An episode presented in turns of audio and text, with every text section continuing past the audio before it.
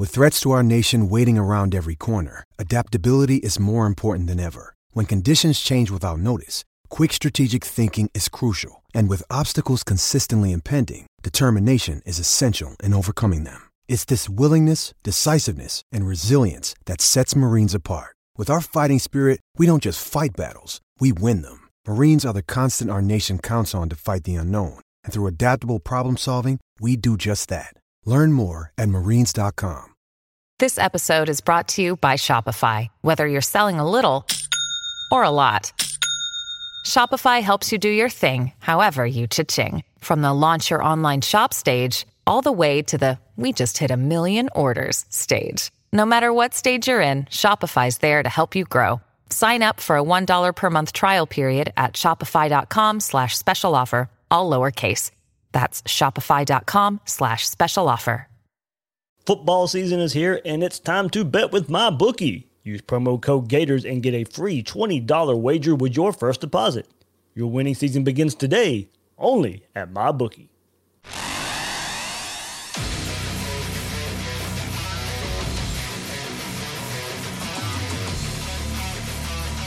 Gators Breakdown.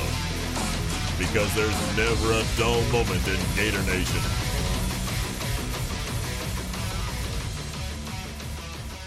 The Gators Breakdown podcast is ready to go. I'm your host, David Waters, and you can find me on Twitter at GatorDave underscore SEC. And joining me for this episode to preview the South Carolina Gamecocks, as always, will be Will Gunter, co host of the early game on 107.5 The Game in Columbia, South Carolina. Will brings it every time when we talk South Carolina football, and this one will be no different. A lot of good insight from uh, a team that lost to Tennessee last week, uh, looking to bounce back uh, to, to, get a big win over uh, Florida. Look, the, last year they beat number three Georgia, and Florida's number three right now. So a lot of people are going to be pointing to that storyline. Can South Carolina get another back to back seasons, get a win uh, versus a top five opponent there? So uh, they have the capability. if you go back to last year and, and, how that Georgia game played out, but you know Florida should Florida should win this one, and we'll preview South Carolina. And maybe what they can do uh, to make this game a little bit closer uh, to, to the Gators. Given Florida problems the last couple years, of course. Uh, the big comeback in 2018 and then uh, back and forth game a little bit last year. Uh, so uh, they, they, match up well versus Florida in, in certain aspects. So we'll see if uh, South Carolina can play Florida tough once again coming up this Saturday at noon on ESPN, the first home game for our Florida Gators. Uh, remember, coming up this Sunday will be our re- review episode with Nick De La Torre from Gator Country, Graham Hall from the Gainesville Sun. Uh, will, that will join me on Sunday as we take a look back at the South Carolina game. And if you haven't yet, uh, you can go back and listen to our Ole Miss recap. And uh, also, Will Miles and I back on Monday uh, took a look back at Ole Miss, went in some depth uh, more uh, about the game, and also a little quick peek at South Carolina and what we kind of expect to happen this week. Remember, you can get your Gators Breakdown merchandise at ebay.com slash STR slash Gators Breakdown. That is ebay.com slash STR slash Gators Breakdown. Link will be in the description as well to get you some Gators Breakdown merchandise. Everybody, thanks for the support out there. And that's one way. Look, all the listens are, are, are plenty. Uh, I'm completely happy with that. But if you want another way to support Gators Breakdown, you can get some Gators Breakdown merchandise. And then remember, you can find Gators Breakdown on news4jax.com slash Gators Breakdown. All the Gators Breakdown past episodes are there, as well as News4Jax coverage of the Gators. Please share, rate, and review the show. If you're watching on YouTube, hit that like button. It really helps us out here on Gators Breakdown.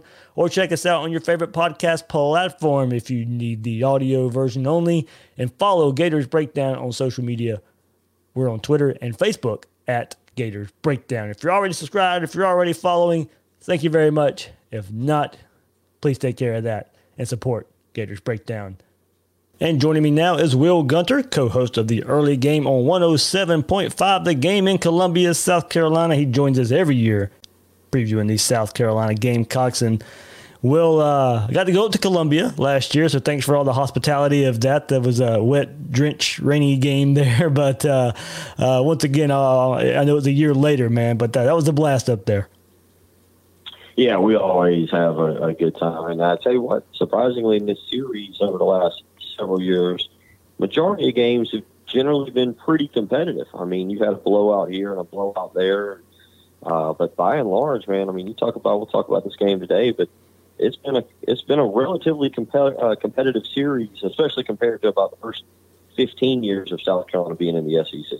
Yeah, absolutely. Last two years, you know, Dan Mullen's first two years, come back two years ago, and then a, kind of back and forth game last year after South Carolina jumped out to a lead there. So, uh, absolutely. So, uh, yeah, take us back to last week. Of course, the SEC kicks off, and uh, South Carolina jumps out to a quick seven nothing lead, and then has to fight their way back to, to make a game of it versus Tennessee. Put themselves in position late, and then kind of just some terrible luck there at the end. Yeah, terrible luck. I, I think I'm talking to the wrong fan base, though. I, you know, Florida fans have, have seen this, and I think yeah. that's where South Carolina fans are. They're just, you know, whatever reason, man. Uh, Will Muschamp just whether it's it's players playing up tight or bad, just flat bad luck. I, I don't know. I don't, at this point, you don't know with Will Muschamp because it, he looks on the surface like a guy who would be a really good head coach. He's he's very organized. He seems to have his pulse on the uh, on the pulse of his locker room. He's an X's and O's guy. Mean, I think he's a very smart football guy. But man, for whatever reason, if something can go wrong for Will Muschamp, it goes wrong. And and last week, you know, South Carolina right comes back, ties the ball game at, at 24. Um, defense is playing better, and then four plays, Tennessee turns into uh, uh, the, the, the the the New England Patriots from the, the early 2000s with Tom Brady and Randy Moss and they just go down the field in four plays and and go up 31-24 and South Carolina we get a field goal, cut it to 31-27 and holds Tennessee and then Tennessee punts and just typical Will Muschamp team. It, it hits a hits a player, bounces off of a redshirt freshman's leg, and Tennessee recovers. South Carolina never gets the ball and a chance to go down and win the ball game. So it's just kind of that stuff. I go back you know, all the things you think about with Will Muschamp and, and what his last game as as the head coach or last, last game before he was let go by Florida came against South Carolina, and mm-hmm. it took two miraculous special teams plays by then a Steve Spurrier coach team, a, a blocked field goal and a blocked punt for South Carolina to win that game. And again, I, I think the world of Will Muschamp. I, I think he there's a lot of things that South Carolina needs as a head coach, but uh, for whatever reason, it doesn't translate when when they step on the field on Saturday, and, and that happened again on Saturday night. Well, man, you, yeah, you sound like me in 2014.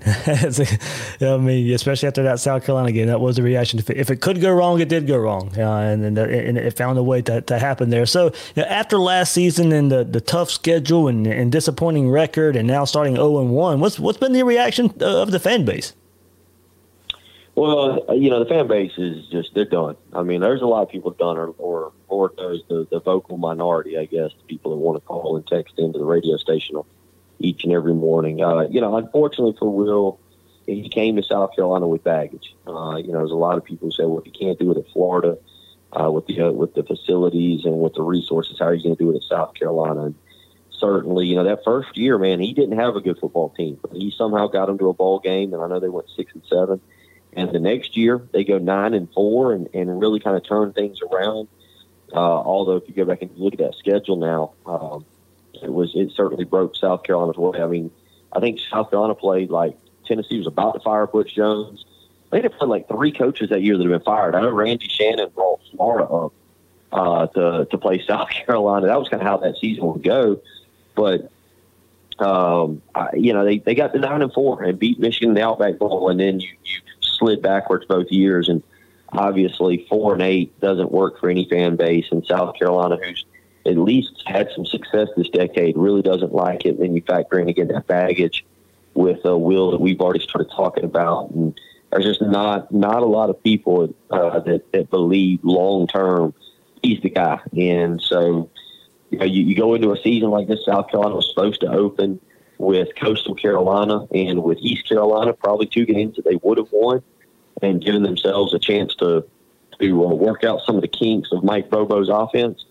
Instead, you you jump out of the gate with Tennessee, who I think South Carolina was very evenly matched against, and you move on to now a Florida team that's playing uh, just with a ton of confidence. It's amazing how far Florida has come since uh, the third quarter. Was it maybe about the early fourth quarter of the Kentucky game last year? It looked like they were going to lose, and then Felipe Franks goes down, and, and Kyle Trask comes in and has completely rejuvenated that program. And, and so two teams heading in opposite directions collide again on Saturday in the swamp. All right, so let's assess uh, new OC, new new quarterback coming in, Collin Hill, and, and, his play last week. You know, he seems to have found a, a favorite target in Shi Smith, and we'll get to that. But had the one pick six in the first half that really wasn't his fault. It looked like he played pretty well in the second half to, to lead the comeback there. What did you see from him and new offensive coordinator Mike Bobo that there's something to build off of? Yeah, I mean, I, I think that there is, uh, you know, if you get into personnel, South Carolina is is sorely lacking offensively with personnel. The the the, the big time running back recruit Marshawn Lloyd, a guy who a lot of people thought would carry the offense, uh, tears his ACL in the preseason from what in a non contact drill. From what I can understand, uh, Jalen Brooks, uh, a wide receiver transfer, is a guy that, that had drawn some very strong praise in preseason camp. He hadn't been able to, to get cleared by the NCAA. That's two guys that uh, probably would have been the top three or four playmakers for South Carolina offensively. And uh, one is out with injury. One, at least as of us recording this, is uh, is is not is not eligible for the NCAA. Maybe that changes come noon on Saturday, but um, you know they, there's not a lot to work with, and so I think that did make what Mike Bobo did on Saturday night a little bit more impressive. I think in a way it made what Collin Hill did a little bit more impressive, but uh, teams are going to quickly figure out that if you can bracket or stop Shi Smith, we don't know where South Carolina is going to get the, the rest of their wide receiving production from, and and that could end up as more teams figure out South Carolina, as more tape becomes available, that could certainly be a massive problem. It might be a, a big problem on Saturday. And then, uh, Will, even of, uh, of course, you know, uh, even though Florida gave up a ton of passing yards last week uh, versus Ole Miss, I mean, maybe South Carolina's best chance of upsetting Florida is to, to slow the slow the game down as much as they can and, and run the ball. Didn't have a whole lot of success versus uh, Tennessee last week in running the ball. We'll go back to last season versus Florida. South Carolina did run the ball uh, pretty well with Feaster uh, leading the charge there. Uh, what are you looking for in a bounce back performance in that area? I don't know. I, I think you know we're still learning what exactly South Carolina is going to do. They've got three running backs uh, personally, I think they're all secondary running backs. I think they'd be good backups. Kevin Harris got the start last week and had 13 carries for 55 yards, but he's he's more of a guy who's a bulldozer. You know, he might get you three or four yards. Maybe every now and then he'll pop off a, an 11 or, or 15 yard carry uh, if if the blocking is perfect. But he's not to. He's not a. He's not a threat. He's not to take it 75 yards or really 30 yards for that matter. Uh, you know, Deshaun Fenwick is a guy out of the state of Florida that they were very high on. Uh, they fended off some some pretty elite programs. Fenwick's a guy who, in his career, has gotten double digit touches twice. Once against Chattanooga two years ago, and once against Vanderbilt last year. And I realize neither of those teams strike fear into anybody's heart, but he had 100 yard games against both of them. Uh, so he's at least shown the ability to to make some things happen. And last week had 31 yards on six carries. I think personally, if you're, you know, if you want my opinion, I, I think he should be the starter on Saturday. I said on our radio program this morning, I think that he should get uh, 15 to 18 carries on Saturday. That's what I think he should do. It's not what I, it's not what I think will happen. Total difference there, but yeah, uh, you know, I, I, that's the guy. He, he's shown some production, and he had a little bit of burst to him on Saturday. And They had four catches for about 40 yards he's a guy that I'm intrigued by. I don't know enough about, uh, and maybe could be uh, uh, upper echelon running back in this league. But I think he's got to get carries, and we got to see what he can do. We'll see if that happens on Saturday. And then the third guy, Zaquandre White, was originally a running back at Florida State under Jimbo Fisher. They tried to move him to linebacker. He didn't want to do that. He transferred to Iowa Community College and uh, has been on campus now. And he's, he's kind of if there's a guy that could touch it and maybe change the the the, uh, the momentum of a game with a 70 or 75 yard touchdown run, it's him. The problem is, I think he's he's still trying to figure everything out with this offense and what's going on, and and uh, he's not a guy that I expect to factor. He did get seven carries on Saturday against Tennessee for 19 yards. He looked a little loose with his ball security. That's something to keep an eye on. But uh, that's the third guy. We'll see. We'll see what exactly his role is on Saturday afternoon. All right, Will Gunter, co-host of the early game on 107.5, the game in Columbia, South Carolina, previewing the South Carolina Gamecocks as we move to the other side of the ball. And the headline there, Will, is uh, big news comes out this week The senior linebacker Sherrod Greene will be out for a few weeks now after a hip injury suffered in the game versus Tennessee. How big of a loss is that? It's hard to say um, because he, he's a guy that, that certainly has got a lot of experience, but I don't know if he's lived up to – what everybody hoped he would be coming out uh, as a recruit, and uh, has had some moments, uh, but has also really struggled at times. And a lot of people thought maybe thought maybe this actually might be a good year for him because obviously there's he's not losing any eligibility. There's a lot of people who thought he should have redshirted uh, his first year on campus and been been allowed to come along slowly, but that simply didn't happen. And and so he's had an up and down career. And it's hard to say. There's a freshman that, may get more playing time out of North Carolina. They're very high on Mo Kaba. Uh, he is coming off of a torn ACL last year during high school, but is a guy that, that they really like and that they think can can you know be kind of a, a, a big time SEC linebacker. Didn't play much last week. He may get some more snaps now, and so there's some people I've talked to said this may end up being a good thing. Uh, certainly, you don't like losing senior leadership but uh, it's hard to say right now. Linebacker was not the issue last week. Though. That was that was not the issue, and you know we'll get into this defense a little bit, but uh, it, it's hard for me to say that that's a a massive injury that could play a role on Saturday. And okay, yeah, you brought that up, and you the, the run defense there uh, Will gave, gave you know it, it, gave Tennessee some issues in the first half, but second half Tennessee finds some success on the ground, and, and Tennessee come out with some up tempo uh, in, in, the second half. Uh, how much that play a factor in just maybe the, the chunk run plays that Tennessee ended up getting, and you know overall, you know besides that little in that little period of the game, how did the uh, run defense uh, you know play overall? You know, I I go back. I've talked about that this week. Um, I think Tennessee's offensive line. I knew going in to that game that Tennessee's offensive line would likely be one of, if not the best, that South Carolina faced. Um, you know, I, I'm not I'm not a huge Tennessee is back or Tennessee's a top twenty team, but I do think that they've got a really strong offensive line. And that's minus Cade Mays, who didn't play on Saturday. Mm-hmm. And so we thought that would be a test for South Carolina's defense. Gamecocks hold them to about 10 yards rushing in the first half. And then Tennessee comes out. Tennessee finished the game with 123 yards, either 123 or 133 yards rushing. But 63 of those came on that opening drive. And I was in the stands, and, and I tell you what, it just looked like South Carolina was discombobulated. I'm not sure if, if they drank too much Gatorade at halftime and, and they were moving a little slow. It didn't look good. I can tell you that. Body language didn't look good. It looked like there was confusion um, I was I was kind of blown away with just just the body language of, of the players to start the second half, and it seemed very strange. And Tennessee took advantage. They they ran ten plays or ran eight plays, I think, and all eight were running plays, and you know they just went right down the field without much of a problem. Uh, and then South Carolina's defense kind of bowed back up and, and held them the remainder of the game. And uh, so that was kind of a, a weird thing. So I think South Carolina's defensive line in general did a good job. Uh, the defensive line has got some guys on it. I, I'm interested to see what Will Muschamp does. There's a, a guy number six, Zacch Pickens, who was a five star player who, who was pretty impressive last week, and I think should play more this week. He was he's sophomore. Uh, there's another five star player that they got, Jordan Burch, who's kind of a, a mm-hmm. defensive end slash linebacker, and he only played about seven plays last week and kind of made an impact was going against Trey Smith, and, and Trey Smith popped him a couple times and put him on his rear end. So I think Jordan Burch had some welcome to the SEC moments. But there's some there's some talent there, and and at times last week they performed well. Uh, the, the key with the defense, we can kind of get into this in a minute, is the secondary enforcing turnovers. That was that was the difference last week. South Carolina had two turnovers. One was a pick six. One was obviously the punt at the end of the game. They didn't force any turnovers on Tennessee last week, and that that's something that, that really has been astounding with, with Will Muschamp and his defensive teams here.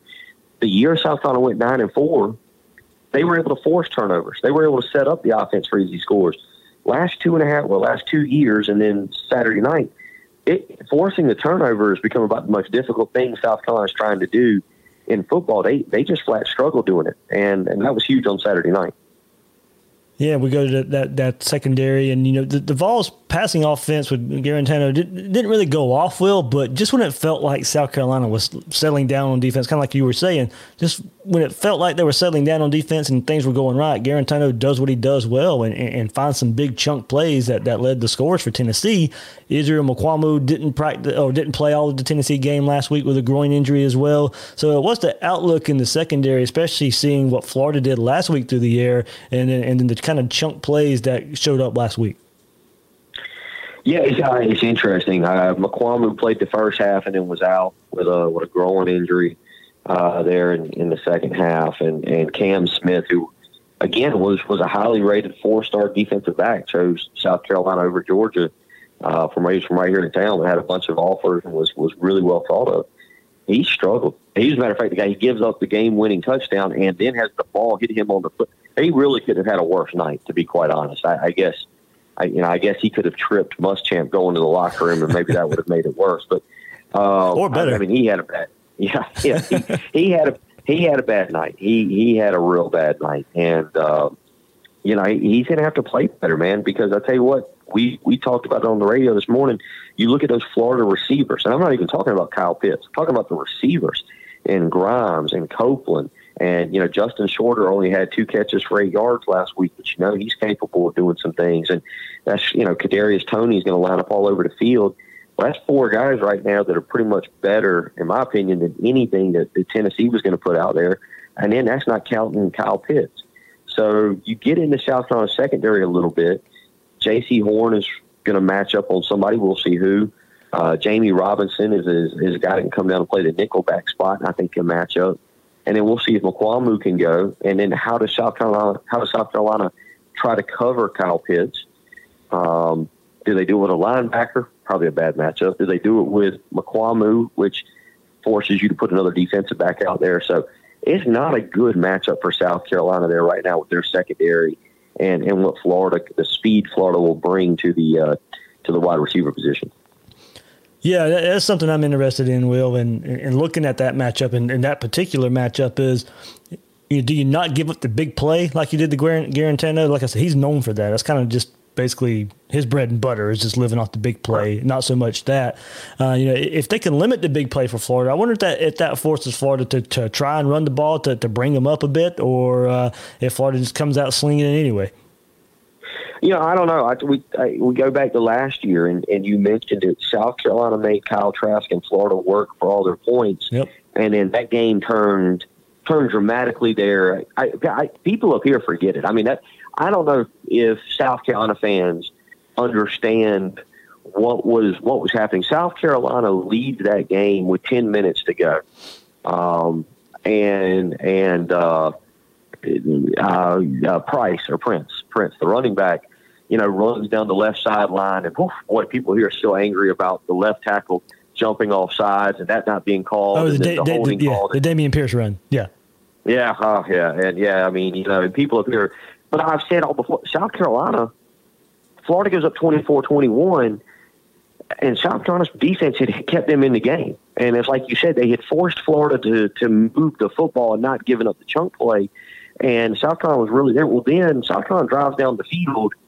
I really think they're about to score a touchdown and go up and win that game. I think it was 24 20. Really, you go back to that. South Carolina got, got going, ran the ball right down Florida's throat, got to the six yard line, had run the ball successfully. And then Bryan McClendon calls a play action pass, and, and Ryan Hilinski gets sacked. South Carolina's got to kick a field goal. I think that made it actually 24 20 uh, in favor of. Uh, I, would have to go back and look at the box yeah. score, but any, anyway, I think actually May was 2017. I think South Carolina went up 2017, and then Florida just took over and scored three touchdowns in five minutes, and two of those were aided by uh, a turnover, and uh, there was two short fields that Florida got, and it went from it went from 2017 to 38-20, really in the blink of an eye.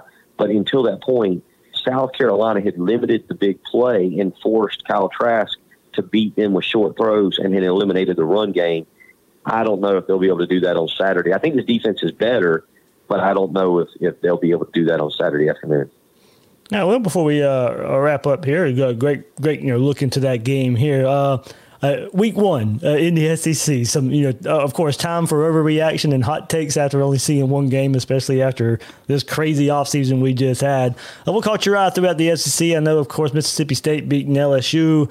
Uh, you know, Florida's offensive onslaught, and then uh, some big games coming up this weekend with Georgia Auburn headlining that. what caught your eye so far?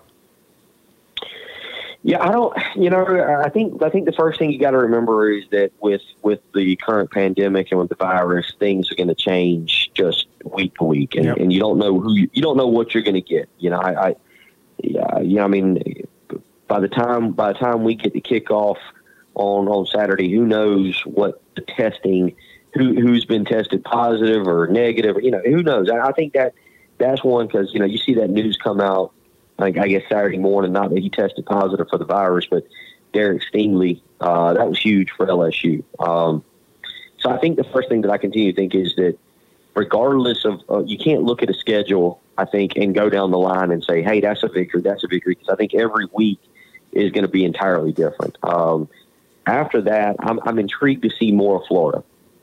Uh, I watched that game. Saw the issues defensively. I was kind of following you on Twitter and, and keeping up with your insight and, and but I'm intrigued to see more of it. Georgia, we'll see if JT Daniels is the answer at quarterback this week. But my goodness, they looked just brutal uh, with Stetson Bennett. I know Stetson comes in the second half and and they got that offense cranked up. And and if you didn't watch the game, you probably were unaware it was what seven to five seven. at halftime. But uh, but I mean, Georgia did not impress me. Uh, Texas A and M they get Alabama this week, but they struggled with Vanderbilt. Um, you know, you, you look around. I, I, I think it's wide open. I, am not even sure how much I'm buying into Alabama at this point uh, in this league. I, I can't decide whether it's Alabama and then a host of teams behind them, or if Alabama right now with Mac Jones is backed up to the pack just a little bit. So I, I think I think not counting South Carolina. By the way, I don't want your listeners to listen to this and think, oh, you think South Carolina got a chance? No, I don't. I don't think that. But I, I do think when you look at Alabama, Georgia, Florida, Auburn uh, maybe even maybe even throw Texas A and M in there, depending on how you feel about Kellen Mond. I, I feel like those five really are, are very competitive, and then we'll see what Mike Leach does with Mississippi State, and if that talent at LSU is able to gel throughout the year. Now, do you think uh, after what you saw through one week, we'll end it on this and, and go back to, to, to, the state of Mississippi right quick? You think uh, Ole Miss and what Lane Kiffin showed on offense, and then what Mike Leach, of, short, of course, showed in getting the upset at LSU, uh, you think their teams are going to run or, or, or, rise to the not top, of course, but you know, sitting there and making it tough for Alabama, LSU, Auburn, Texas A&M in the coming years? I don't think Mississippi will. I think Lane Kiffin uh, is a, is a smart play caller, and I think he did some things that were creative that caught uh, Florida off guard. When you when you talk about Rhys Plumlee and Corral kind of going out there and being on the field at the same time, and and switching positions and, and kind of doing some things, and then and then just general first game stuff. Uh, but I, I think you know you saw the talent level start to take over, and I don't think it, uh, Mississippi will do that. I think Mike Leach is, is terrifying. Uh, I, I think that he will do a lot of what he's done at Texas Tech and Washington State, which is he'll jump up and bite you. You know, if you you go into that game and you're not prepared, and he gets that passing game cranked up, he'll jump up and bite you. But that defense for his has never been an elite defense, and and as the season wears on, and smart defensive coordinators, guys, more more athletes in the SEC start to be prepared for that defense, or excuse me, for that offense. Can his def can his defense stop other teams. You look at some of the games they they would lose at Washington State, and they you know there were defenses that would figure that out, or his quarterback would have an off night. And when that happened, it went south on him in a hurry. Uh, so I'll be interested to see if Mississippi State they get Arkansas this week. They'll win by about seventy-seven or something. But you know, as this season goes on, I'll be interested to see that with teams trying to adjust to or, or catching up to that offense. Sounds good. Sounds good. Will, good man. I can't thank you enough. Will Gunter, co-host of the early game on 107.5 The Game in Columbia, South Carolina, joining us once again to preview these South Carolina Gamecocks. Uh, Will, uh, hope a good game on, on Saturday. We can b- both enjoy it in, in, in some ways, but uh, you know, once again, thank you so much for for the great preview. I always appreciate this time of year, but I always appreciate talking to you. Look forward to doing it. Thanks, man. Football is back. MLB playoffs and the NBA finals are starting which can only mean one thing it's winning season at MyBookie. A game is 10 times more exciting when putting money on it. Sometimes you have a gut feeling about a matchup, or sometimes you just want to bet on your team because they're your team. Regardless, whether you've been betting for years or you're ready to play for the first time, MyBookie is your best bet this season with the biggest online selection of bets and props. They've made it simple to win and easy to withdraw your cash. Right now, MyBookie has a $100,000 super contest for only a $10 entry and they're giving away $5,000 in cash prizes every four weeks. You would be crazy not to invest your sports knowledge with that kind of potential return on your investment. $10 to win thousands, it's a no brainer. Sign up at MyBookie, just use the promo code Gators, and you can grab a free $20 wager with your first deposit to bet on anything in the sports book. It's an easy way to jumpstart your bankroll. College football, NFL, NBA, and MLB They've got it all on tap, and it's never too late to get started on your winning season only at MyBookie.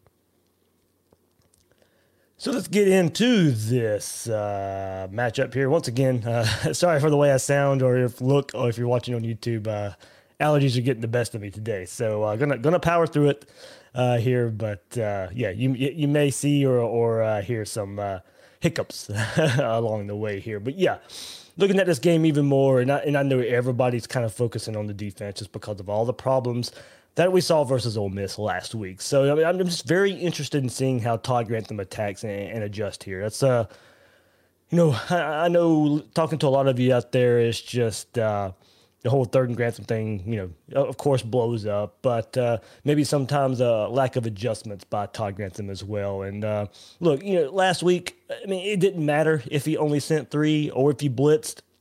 Matt Corral made plays uh, at the quarterback position. So I think when you transfer that and kind of look at this game versus South Carolina, Gamecocks quarterback Collin Hill, he isn't going to do that. Uh, he's torn his left ACL three times. I mean, like he's not a, whole, he's not an athletic, mobile quarterback like Matt Corral anyway.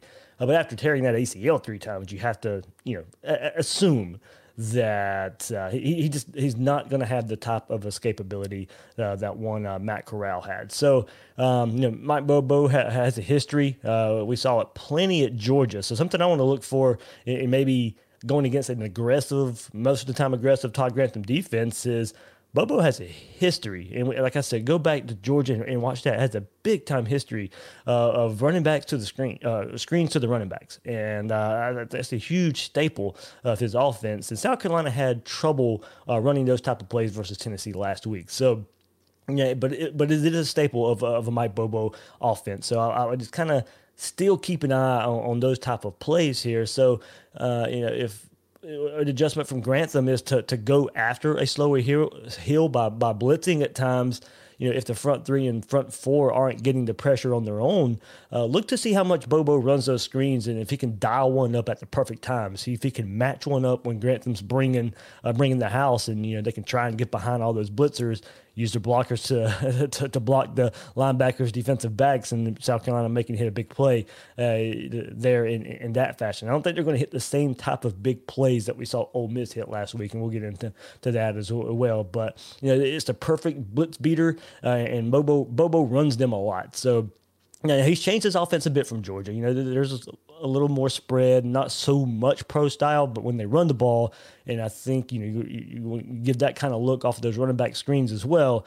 That's just where where to look out for it at. So I don't know, obviously, if he's going to run it as much as he did at Georgia because you had a lot more talent at the running back position as well uh, for the Bulldogs. But um, uh, you know, we're, we're just looking uh, at that to to, to kind of be the blitz beater if Todd Grantham decides uh, to get a little more aggressive. So um, so you you have to see these defenders and these linebackers, you know, linebackers and cornerbacks in particular, have to come up, shed some blocks, make tackles better than they did last week. I mean, that was uh, the, the, the biggest issue I think a lot of us saw out there. And, you know, and it is so hard to say that um, you know it's hard to gauge a lack of effort when you're just watching TV. Sometimes you can see it, uh, but I do think there was so much guessing and second guessing of what they were seeing on uh, from what Ole Miss was bringing to the table.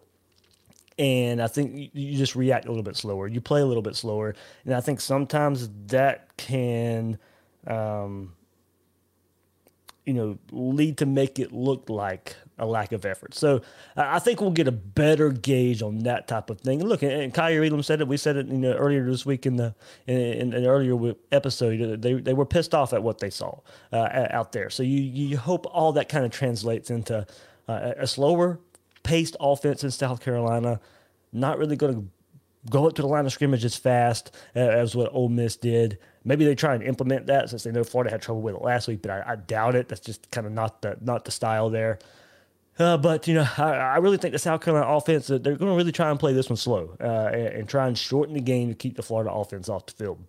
Last year, you remember uh, running back Tavien Feaster had his best game as a Gamecock, rushing 25 times for 175 yards uh, versus his Florida's defense. But he's, he's no longer there, uh, and this run game is coming off a of, off of a tough performance versus Tennessee last week. So stopping the running game that only averaged two and a half yards per rush last week while Florida you know, gave up 3.8. So you know, to me, that that sets up for, for Hill having to win the game by himself. I, I don't think South Carolina is going to magically run the ball, given who they have at running back right now, uh, their struggles versus Tennessee last week, and Florida's run defense, you know, besides the one play where Ealy scored on and broke a bunch of tackles, didn't really have a whole lot of success. Now, don't get me wrong; they didn't have to run the ball uh, with the way they were passing. So I think that plays into it a bit, uh, a little bit as well.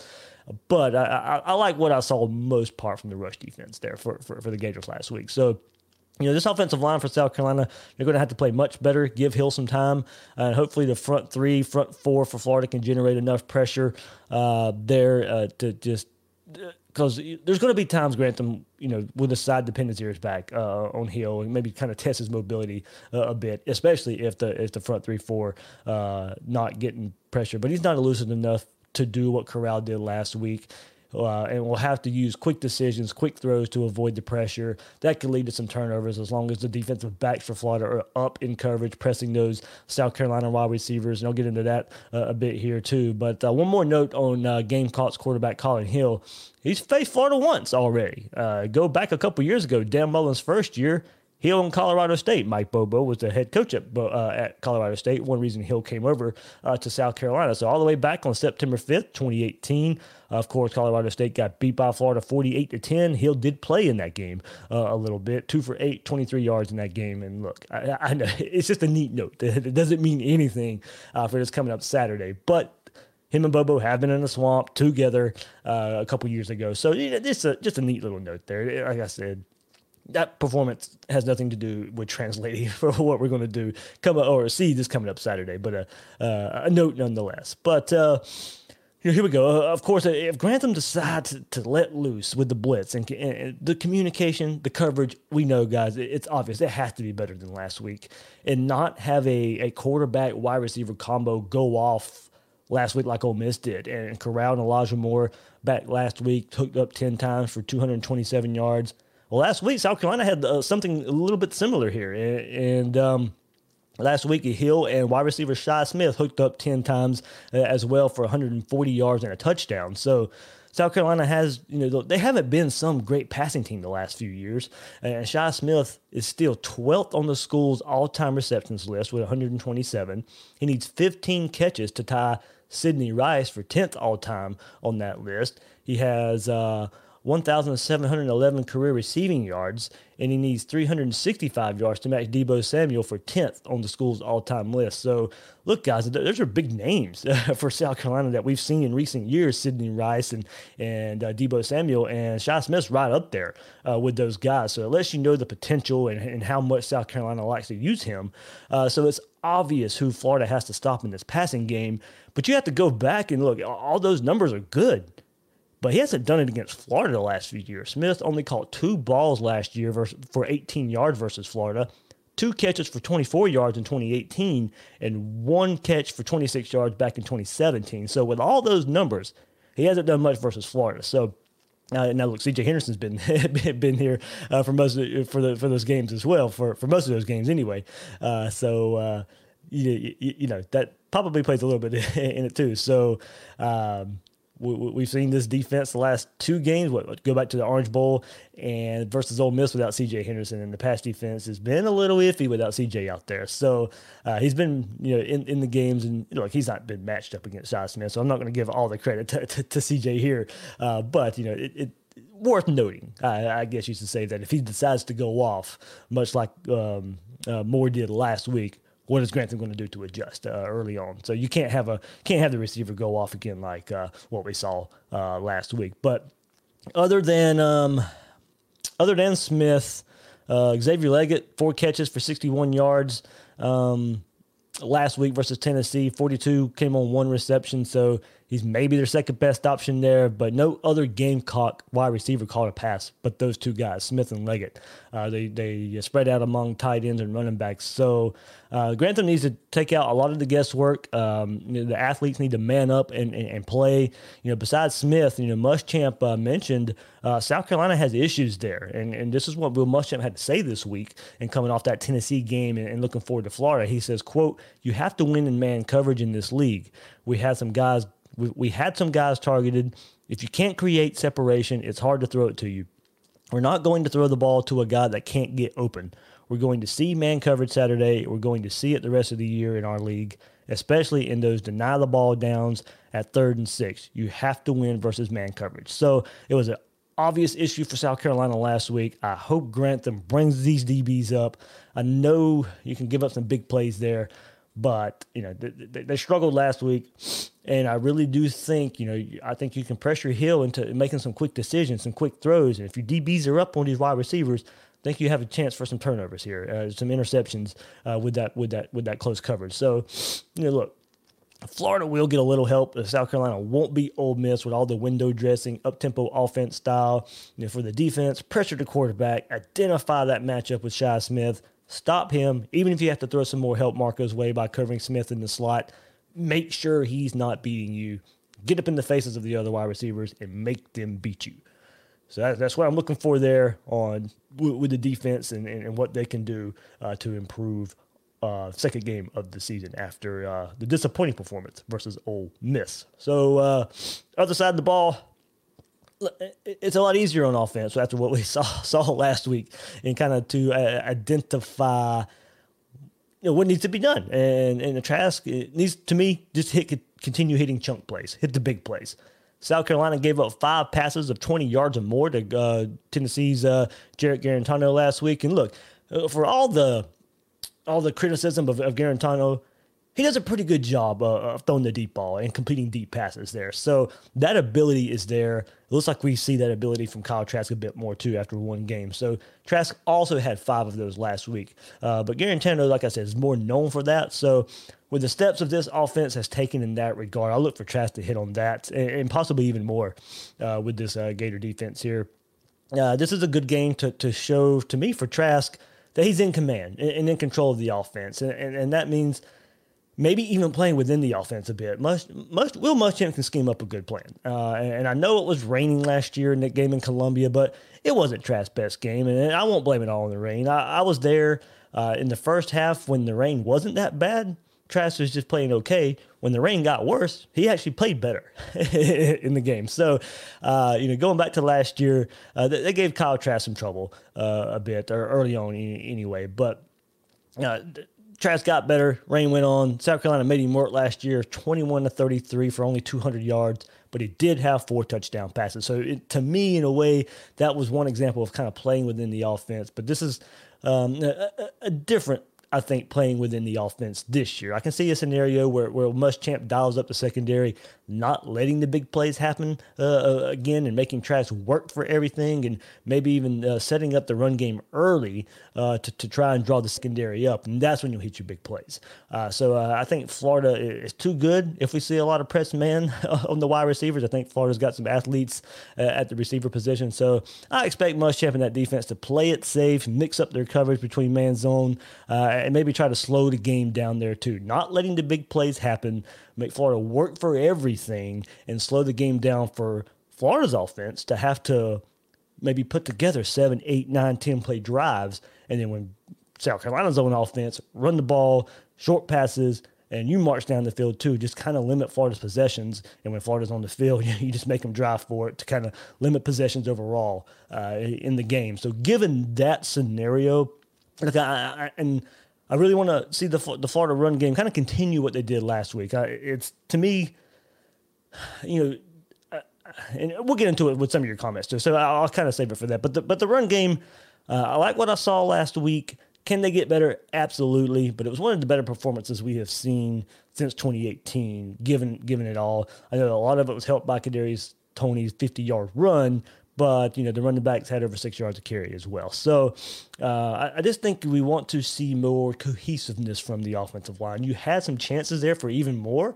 Uh, Reese pulling around, uh, and, and, like I thought they would run behind him more, uh, but when they would run left, he would pull and just a little slow in some of the spots there. So I think as this offensive line plays together more, I like what Brett Heggie brings to the table at center. He played with a, an aggressive, mean streak uh, there we didn't necessarily see last year from Buchanan. So I think that is one step that for for if you want to identify where the offensive line got better last week and, and, how it can look moving forward, I think we all expected it to come from maybe Stewart Reese early on. But to me, it's actually been Brett Heggie kind of being that linchpin right now for showing the mean streak toughness that we didn't necessarily see at, at times last year. So, did he miss some plays last week as well? Absolutely. Not going to be perfect.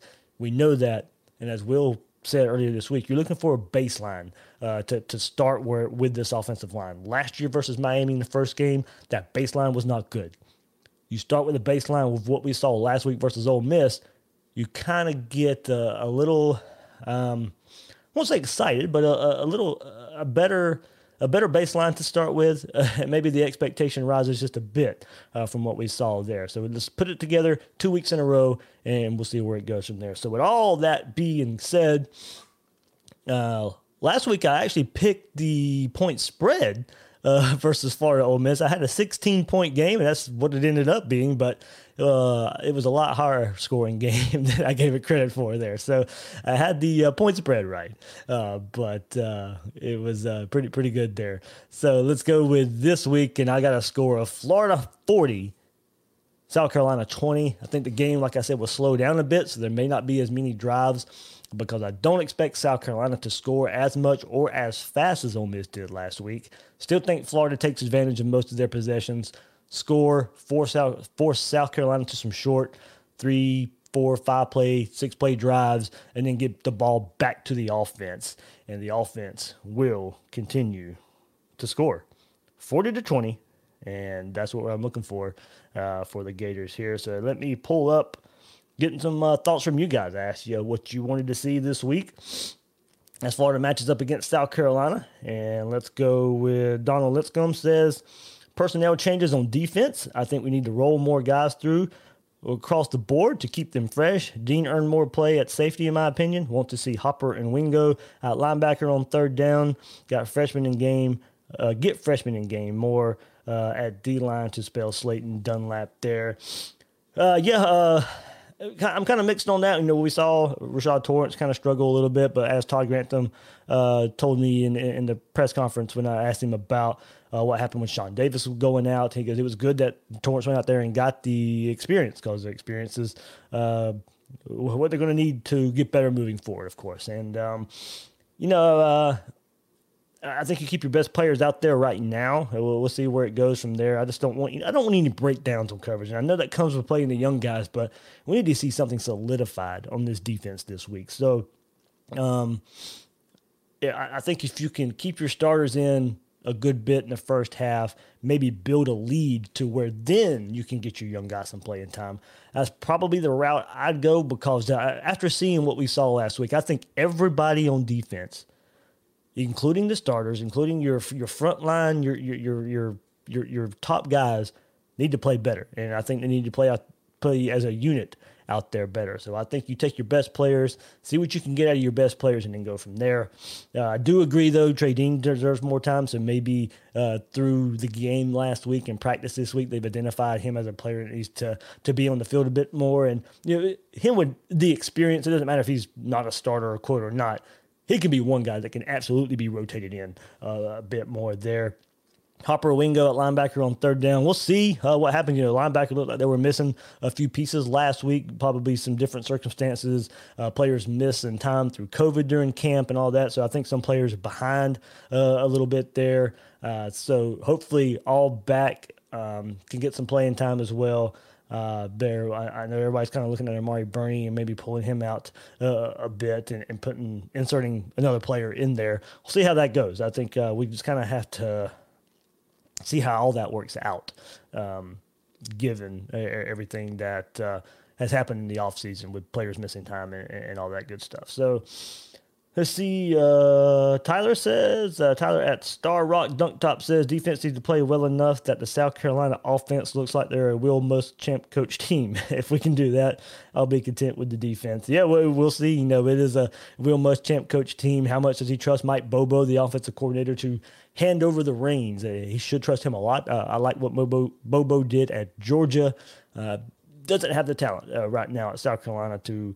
Um, I mean, to, to get that going. Florida had a lot of success uh, versus Bobo at Georgia as well. So, you know, that's kind of if Muschamp can trust him, I think the offense does get better. Uh, year one, I still think, even with Collin Hill, a quarterback that Bobo coached at Colorado State, I still think there's so many questions uh, with with that offense in South Carolina. But I think Bobo is the right guy. Uh, that Will Muschamp, I think this is this is his last guy, guys, to to either extend Will Muschamp's head coaching career and if it doesn't work out with Bobo, um, Will Muschamp's in trouble for getting maybe an, another high tier uh, SEC job. I don't think he gets another one if it fails with Bobo maybe gets goes and gets a group of five head coaching jobs somewhere. But uh, this is his last ditch effort to kind of, to me, save uh, his head coaching career. So uh, Lou at Lou in a bunch of numbers three three six eight three nine four three there. so uh, he says he wants to see a more sustainable run game, defensive pressure up the middle, and our secondary looking adequate enough uh, to make a championship run. Um, yeah, said so talked about a bit that uh, a bit already. Uh, more pressure up front uh, through the middle. I can see that. I think the defensive line and even the linebackers too.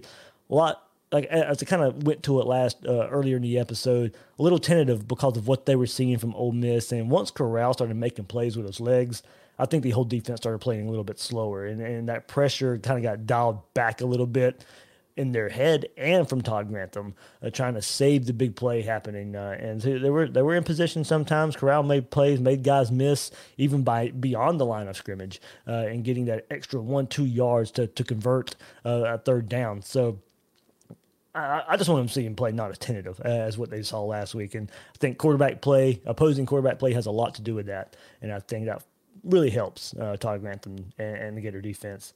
Uh, this week. AC at FTE underscore Gators says, Give me a stronger defense and consistency in the run game. Uh, and just want to see the D get more pressure and try to force a turnover or two. Offense can stay the same. I spoke on most of that earlier. Uh, David Soderquist, better defensive play, especially in the backfield. Um, even more in the running game, a little more from special teams returning kicks, defensive turnovers, uh, Will and Will Muschamp let into kick field goals instead of scoring touchdowns. Uh, hit on a lot of that here, but one thing I will a little more on special teams.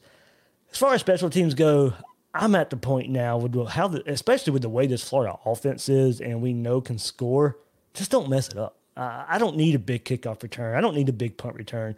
I need a kickoff and punt return not to turn the ball over and, and not you know muff a punt or or, or fumble a, a kickoff return. I, am fine with playing it safe on, on, special teams just because I trust this offense now. Uh, I, I, it's not going back to the Will Muschamp and Jim McElwain days where we think we need a good return just to set up the offense in good field position just to get some kind of points.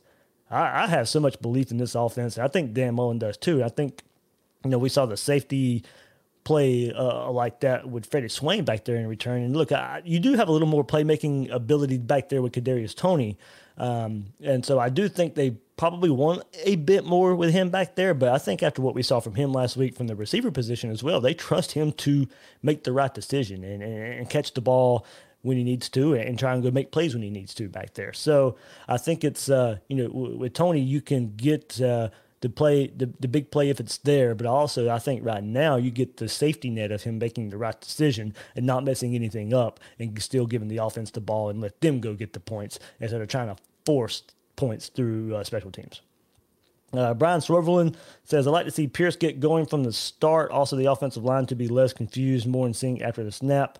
Uh, yeah, kind of spoke on that uh, a bit too. Yeah, less confused. Uh, getting around on, on, pulls, I think, is one thing I, I want to look out for, uh, especially with, with Reese pulling from right to left. Uh, this is the game to get it right. I agree there. Emory needs more looks if he's next year's QB1, but mix more organically, not scripted. Maybe even extended drives and, and mop up duty. Uh, I yeah, I got in a conversation about Emory and this thought of he'd be QB one next year, uh, and all that stuff about playing time. And look, I'm in the mind right now. You know, you worry about next year, next year, and if he can go out there and get playing time and experience, all well and good. Uh, he's he's been in the system, uh, game experience. He's played enough games too to where sprinkling him in. I, I don't know how much that really does this year. But you can't let him come out, come in and, and, and, look. I know it wasn't all on him the interception, but you know, in a tight game, if that was to happen in a, a game versus Georgia and possessions are at a premium, and you throw up a lame duck interception like that, then you know that can come back to haunt you. So, I'm especially for this year when you have everything in front of you and you're almost you're kind of labeled as a, on a championship run. Worry about Emory and his experience next year. Um, give me Kyle Trask out there every snap if it if it has to be that way, and go me go win me the ball game. Uh, we can worry about next year, next year, and uh, yeah, I mean if you can get him out there, it's a bonus, and getting him the experience absolutely helps. But it's an added bonus, and I, I don't think I don't think you force it just to get him experience uh, for next year. Uh, let's see. Uh, South Florida Don uh, at D Parla says the return of DBU is what I want to see. I'm confident Mullen will correct the issues we saw in the opener.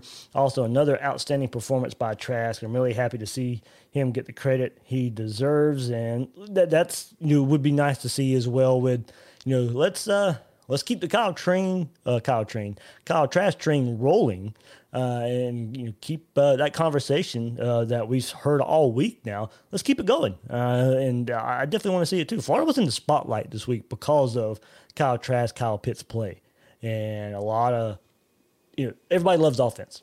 That's just what it is right now. Offense sells, and when you have a quarterback slinging it like Kyle Trask did going to keep Florida in the spotlight. And then look, that only helps recruiting down down the road. You, you get talked about like this, and we saw some recruits' reactions on various websites out there this past week and how excited uh, they were to see this Florida offense rolling. Keep it rolling and, keep Florida in the spotlight. Keep Florida uh, in a good light in the media. Uh, and, and, look, recruits take notice about stuff like that. So. Uh, John Williams says, I want to see a defensive line keep the quarterback in the pocket and better tackling. Also improved safety play. Corral took advantage of the edge rushers getting too far upfield all game long, but dialing back an aggressive line is not the worst problem to have. and Georgia sucks. Uh, so, uh, yeah, I mean, I talked about most of that too. Let's just, you know, uh, tentative play, I think, come along with that last week. Hopefully, we see uh, more sound play uh, up front this week. Gator fan 81 says multiple sacks and pressures from the defensive line. I don't want a quarterback to have any time to even think about who he wants to throw to. Also, I want four touchdowns through the air. Uh, yeah, kind of going all, all that uh, backs up uh, a lot of the comments I wanted to say about putting pressure on Hill, not giving him time to think about it. Put the DBs up, maybe you get some turnovers uh, there. Black, uh, let's see. at David Lundeen, on Twitter. Says, I want to see that confused look on Muschamp's face when he is losing another game to the Gators. I think we all want to see that one, of course, too. Uh, at LRYALL140.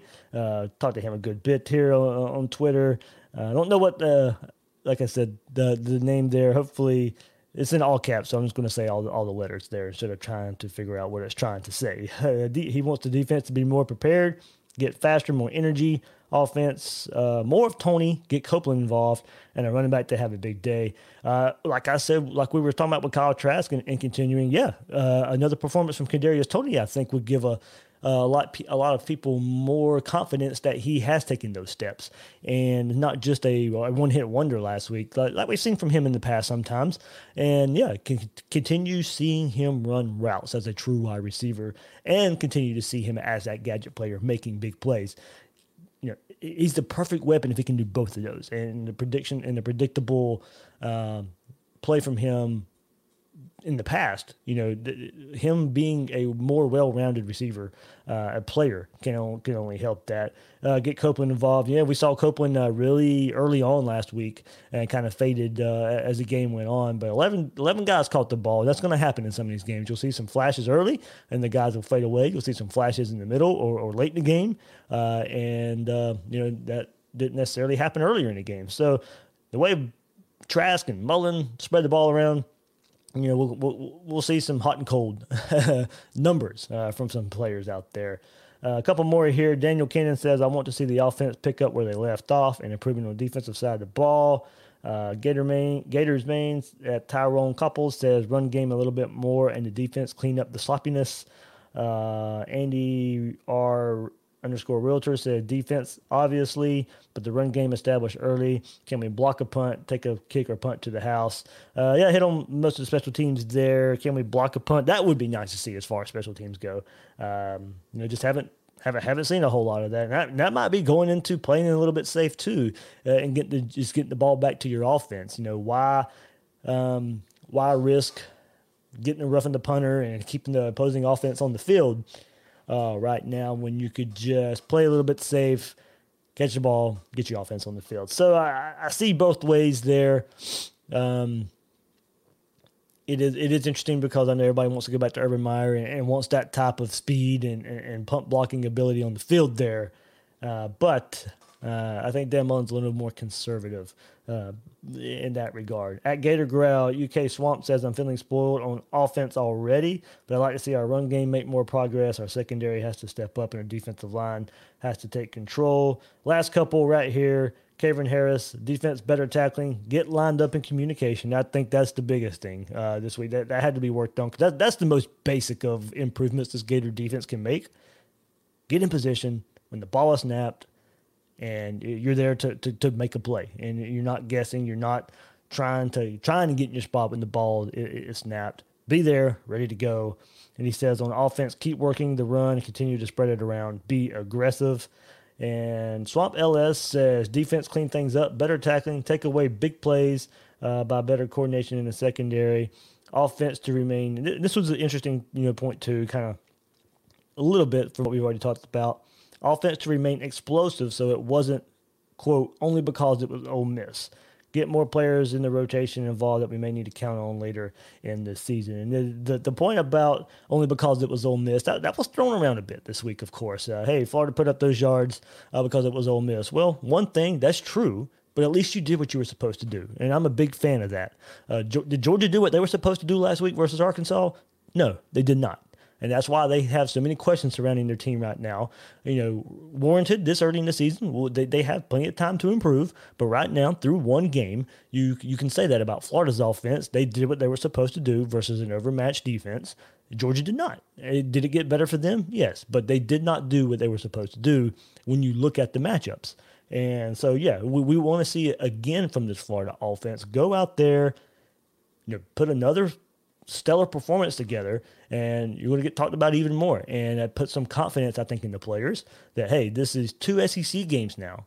We've went out there and we've dominated on offense, and uh, you know a lot. That's a and we and we saw the confidence last year, I think, but it did you know fall by the wayside uh, when when they went and played Georgia. So you know, just continue this, maybe put some more confidence, and then you get by the time you get to that Georgia game, even if some bad things happen, you still have the confidence that you can go out there and and and because you what you've done up until that point, get some confidence into your offense to use and figure figure some things out. But that's way down the road. But yeah, through two games, it'd be nice to say, hey, this offense is humming.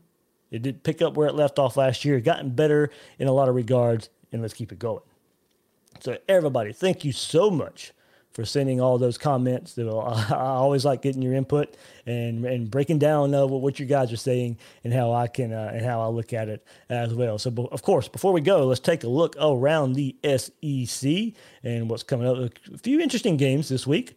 Uh, of course, nothing major except for one game, Georgia Auburn. We'll get into that. As we said, noon kickoff, South Carolina, Florida. That's games on ESPN. Uh, also, noon game. Missouri and Tennessee. Can Tennessee win their second game of the year? Uh, after beating South Carolina last week, Missouri played Alabama last week, had a lot of players out. Uh, they didn't embarrass themselves. I think Alabama probably could have run it up a, li- a bit more if they wanted to, but Missouri, you know, not not not a terrible performance there. So, uh, how, how how they open up against uh, how how will they play against Tennessee? As Tennessee looks to go two and zero uh, and stay in the race with Florida and Georgia in the SEC East. Uh, CBS three thirty game is Florida's next opponent, Texas A&M and Alabama. Uh, interesting game there as Texas A&M is coming off of a struggling performance versus Vanderbilt, and then uh, Alabama hosting their uh, first home game here. So we'll see if A&M, A&M, you know, they can play Alabama tough sometimes. Uh, so we'll see whether can kill them on test that Alabama defense at all. Texas A&M's got some players uh, opting out, especially on the defensive side of the ball. Uh, now Alabama's wide receivers, uh, you know, led by Waddle there, can they uh, continue their, their, their performance there? So interesting game to, to watch, of course, because Texas A&M um, will host Florida next week. So I know everybody will want to keep an eye on that game at four o'clock. Ole Miss and Kentucky, and desperation mode for those two teams already. I think most people probably come out of last week more impressed by Ole Miss, even in a loss to Florida, than Kentucky in a loss to Auburn. So uh, I think we would we would want to watch that game and see if Ole Miss can continue their offensive onslaught that they put on Florida last week versus a pretty good defense in Kentucky. And of course, you know, can Kentucky bounce back uh, from last week's disappointing performance versus Auburn and, and, right the ship there. So I think that's interesting to watch because of Kentucky's talent in the trenches, especially on their on the offensive line, and see how how they perform versus that Ole Miss defense as well. Uh, so you know, if you're driving back from Gainesville, hopefully you'll be home in time to catch the 7:30 kickoff of Auburn in Georgia. Glad that game's at night. I'll be home in time to, to watch that one. Uh, Auburn, Georgia. I think all eyes will be on that game and what happens for Georgia at quarterback. Of course, is it JT Daniels? Is it Stetson Bennett? D'Wan Mathis? What's going to happen there? Can they put it together on offense uh, at home? And then Auburn coming off that impressive performance last week versus Kentucky. Can Bo Nix take another step against a really good Georgia defense? Uh, this uh, this game's intriguing. This probably is the most intriguing game of the SEC so far. Um, going back, you know, of course, you can say after the fact Mississippi State and LSU last week, but I think as far as going into a game and the interest level, I think this one takes the cake so far between Auburn and Georgia. Uh, also at 7:30 p.m., Arkansas and Mississippi State. We'll see if Mississippi State can continue and follow up a big win versus LSU last week. Feleipe Franks in Arkansas, where they bounced back after uh, uh, disappointing second half versus Georgia. Uh, last week. And then the nightcap, will LSU be able to rebound at Vanderbilt? Don't think there'll be much of a problem there. Uh, will be interesting to see how they bounce back. Uh, are they licking their wounds and, you know, woe is me attitude and, and just kind of put together. They're going to win that game, but are they going to put together a lackluster performance versus Vanderbilt and, and, keep the questions mounting, or will they come out peed off, ticked off, and, and go out there and put it on Vanderbilt? Uh, I don't know if we'll be able to judge either way what what type of win LSU has. I think they continue the questions will continue and continue to rise even more if they struggle in that game. But if they go out there and blow out Vanderbilt, everybody will say, "Well, that's what you should have done." So the continue the, the questions will continue for, for LSU as the, as the as the season wears on, no matter what happens uh, versus Vanderbilt this coming up week. So there's your SEC slate, a bunch of good games there. Um, no, no, no headliners really, except for Auburn, Georgia.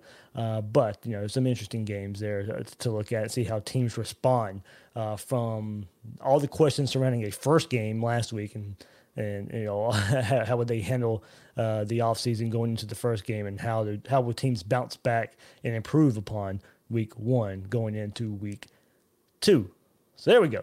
That'll do it for this episode of Gators Breakdown. Once again, thanks to Will Gunter for his South Carolina preview. We get him on every year uh, to preview South Carolina. Knows South Carolina uh, really, really well. Gives some some great insight there. Really enjoy having him on. And that will do it for this episode of Gators Breakdown. I'm your host, David Waters. You can find me on Twitter at GatorDave underscore SEC. Guys and girls out there, thanks for listening to this episode of Gators Breakdown.